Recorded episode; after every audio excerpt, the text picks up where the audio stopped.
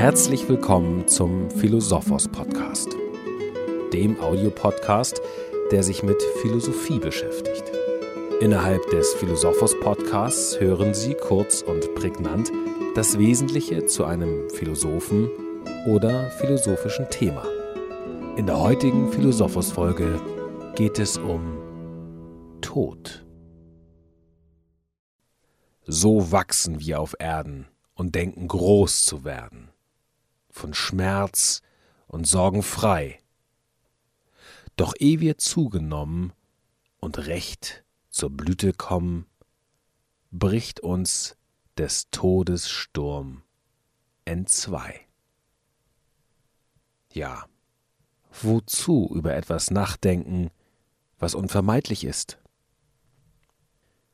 Gewiss können wir die Frage, wie wir uns ein gutes Leben vorstellen, auch beantworten ohne auf den Tod Bezug zu nehmen. Diese Option kann vielleicht sogar modern genannt werden. Wir leben dann als ob. Als ob es immer so weiterginge. Als ob wir unsterblich wären. Die Tatsache, dass wir irgendwann sterben werden, betrifft dann eine ferne Zukunft, welche uns die Gegenwart nicht beeinträchtigen soll. Die klassische Formulierung zu dieser Position finden wir bei Epikur. Der Tod geht uns nichts an, denn solange wir existieren, ist der Tod nicht da. Und wenn der Tod da ist, existieren wir nicht mehr. Eine solche Position mag in der Praxis vielleicht sogar möglich sein, zum Beispiel der glückliche Tod im Schlaf. Zugleich aber spüren wir, dass diese Position nur logisch korrekt ist, allzu trocken gegenüber unseren Empfindungen und Erfahrungen. Die Gegenposition zu Epikur hat ebenfalls eine lange Tradition. Das Leben der Philosophen ist im Kern ein Nachdenken über den Tod. Cicero oder Philosophieren heißt sterben lernen. Platon. Oder in moderner Variante, der Selbstmord ist das einzige Thema, um das es in der Philosophie geht. Albert Camus. Die denkende Hereinnahme des Todes in das Leben bewirkt, dass ein Bewusstsein von Endlichkeit entsteht ein Bewusstsein davon, dass wir nur begrenzt Zeit haben. Daraus wiederum, begrenzt Zeit zu haben, entsteht ein Bewusstsein von Werten und Prioritäten, ein Bewusstsein von Sinn oder auch Sinnlosigkeit.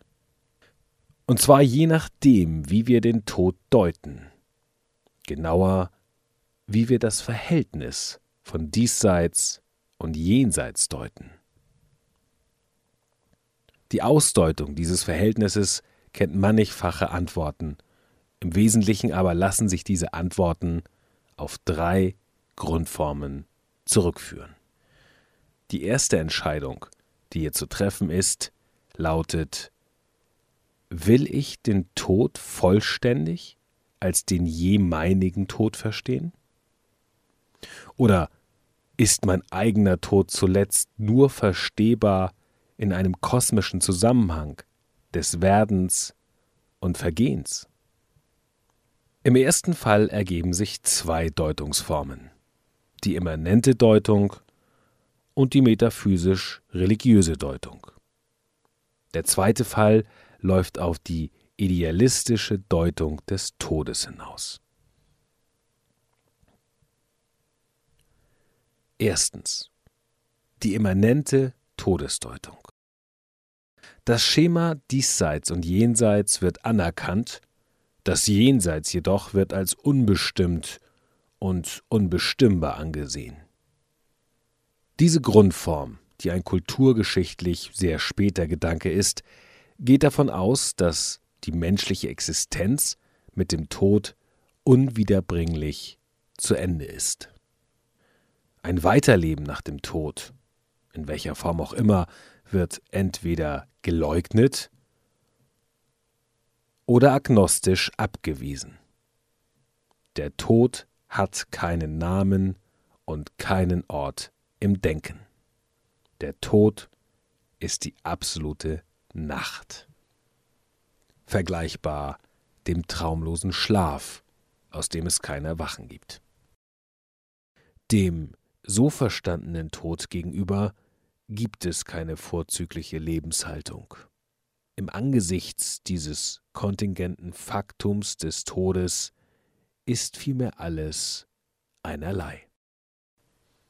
Der Mensch mag, wie etwa bei Camus, dem Tod so viel und so intensives Leben wie möglich entreißen, oder er mag, wie etwa bei Kant, ein pflichtbewusst tugendhaftes Leben führen. Das Kriterium der Lebensführung resultiert innerhalb der immanenten Todesdeutung nicht aus dem Verhältnis zum Tod, sondern aus dem Verhältnis zum Leben allein. In diesem Sinne sagt Spinoza, der freie Mensch denkt an nichts weniger als an den Tod, und seine Weisheit ist ein Nachsinnen über das Leben. Zweitens. Die metaphysisch-religiöse Todesdeutung. Das Schema diesseits und jenseits wird anerkannt und das Jenseits inhaltlich bestimmt. Diese über Jahrhunderte im abendländischen Denken vorherrschende Todesdeutung stammt von Platon, der die orphische Todesvorstellung aufnimmt und gedanklich durchformt. Im Tod trennt sich, was im Leben nur gemischt auftritt. Die Seele des Menschen, die göttlicher Natur und unsterblich ist, trennt sich vom sterblichen, vergänglichen Körper. Indem der Tod das leibgebundene Leben beendet, liegt in ihm zugleich der Anfang eines neuen, eines höheren, eines nicht mehr an die Torheiten des Leibes gebundenen Lebens, in dem die Seele das höhere Sein in Form der geistigen Ideen rein und ungetrübt erschauen kann. Nehmen wir die geistigen Ideen als Platzhalter für die Ideale des Wahren, Guten und Schönen, so folgt aus der platonischen Todesdeutung ein den geistigen Dingen zugewandtes Leben, ein Leben im Dienst der Tugend und der Erkenntnis. Setzen wir wie es im christlichen Mittelalter geschehen ist, an die Stelle der Ideen den persönlichen Schöpfergott, so ist der Weg zur christlichen Daseins- und Todesdeutung nicht weit. Christus hat den Tod besiegt. Der Tod wird durch Christus zum ewigen Leben. Freilich nur für die Gläubigen.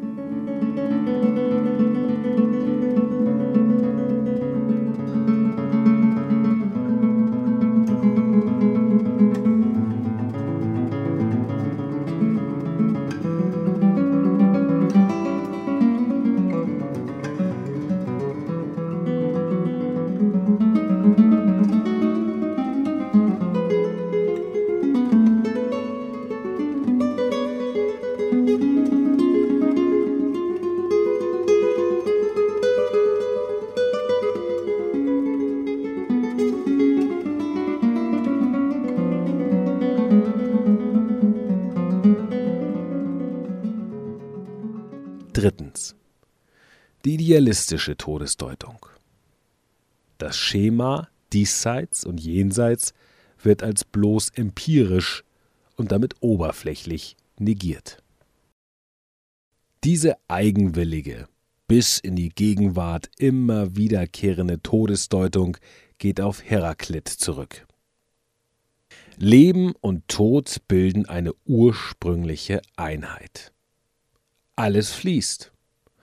Alles ist Wandel und Werden.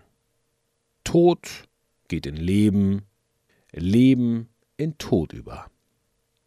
Die Vorstellung von Diesseits und Jenseits ist menschliches Blendwerk, das entsteht, wenn wir den Tod nur als den je eigenen Tod denken, anstatt ihn in das große kosmische Werden einzuordnen. Eindrucksvoll ist diese Grundform der Todesdeutung vom deutschen Idealismus durchgestaltet worden. Das Leben besteht wesentlich aus Gegensätzen und Widersprüchen. Aus dem Gegensatz von Sein und Werden Fichte. Aus dem Gegensatz von zeitlich Zufälligem und zeitlos Bleibendem Schelling. Aus dem Widerspruch von Einzelnem und Allgemeinem Hegel.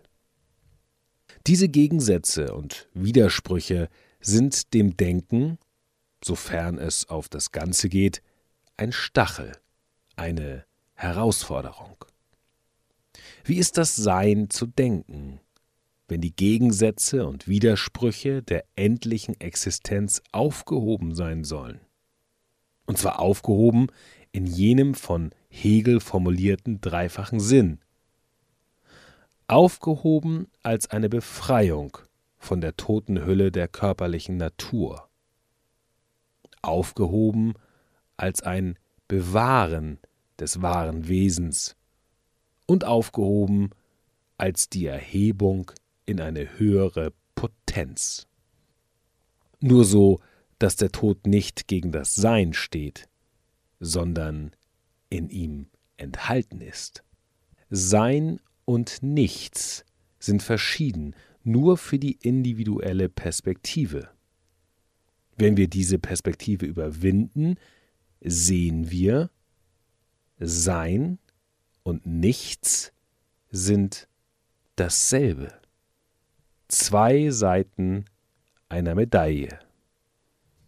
Der individuelle Tod ist nur relative Vernichtung, einzelnes Moment, das Ganze aller Momente aber knüpft ein neues Sein in der Gattung, die nur entsteht, indem Einzelnes zugrunde geht. Der Idealismus und die auf den Idealismus folgende Romantik haben den Tod dann auch entsprechend idealisiert und verherrlicht. Der Tod ist das Prinzip des Lebens. Das Leben ist ist um des Todes willen. Novales. Zwar geht im Tod das Individuum unter, das wahre Sein im Menschen aber geht aus dem Tod neu und frisch hervor und zieht eine andere Individualität an. Die große Gelegenheit, nicht mehr ich zu sein. Schopenhauer auf diese drei Grundformen der Todesdeutung, die immanente Deutung, die metaphysisch-religiöse Deutung und die idealistische Deutung, lassen sich alle Versuche, den Tod zu verstehen, zurückführen. Alle Todesdeutungen sind Varianten und Kombinationen dieser drei Grundformen. Weitere Podcasts zu philosophischen Fragen und Themen sowie die umfangreichste Fachdatenbank mit über 20.000 philosophischen Büchern erhalten Sie bei Philosophos, der wissenschaftlichen Versandbuchhandlung für Philosophie, im Internet unter philo-sophos.de.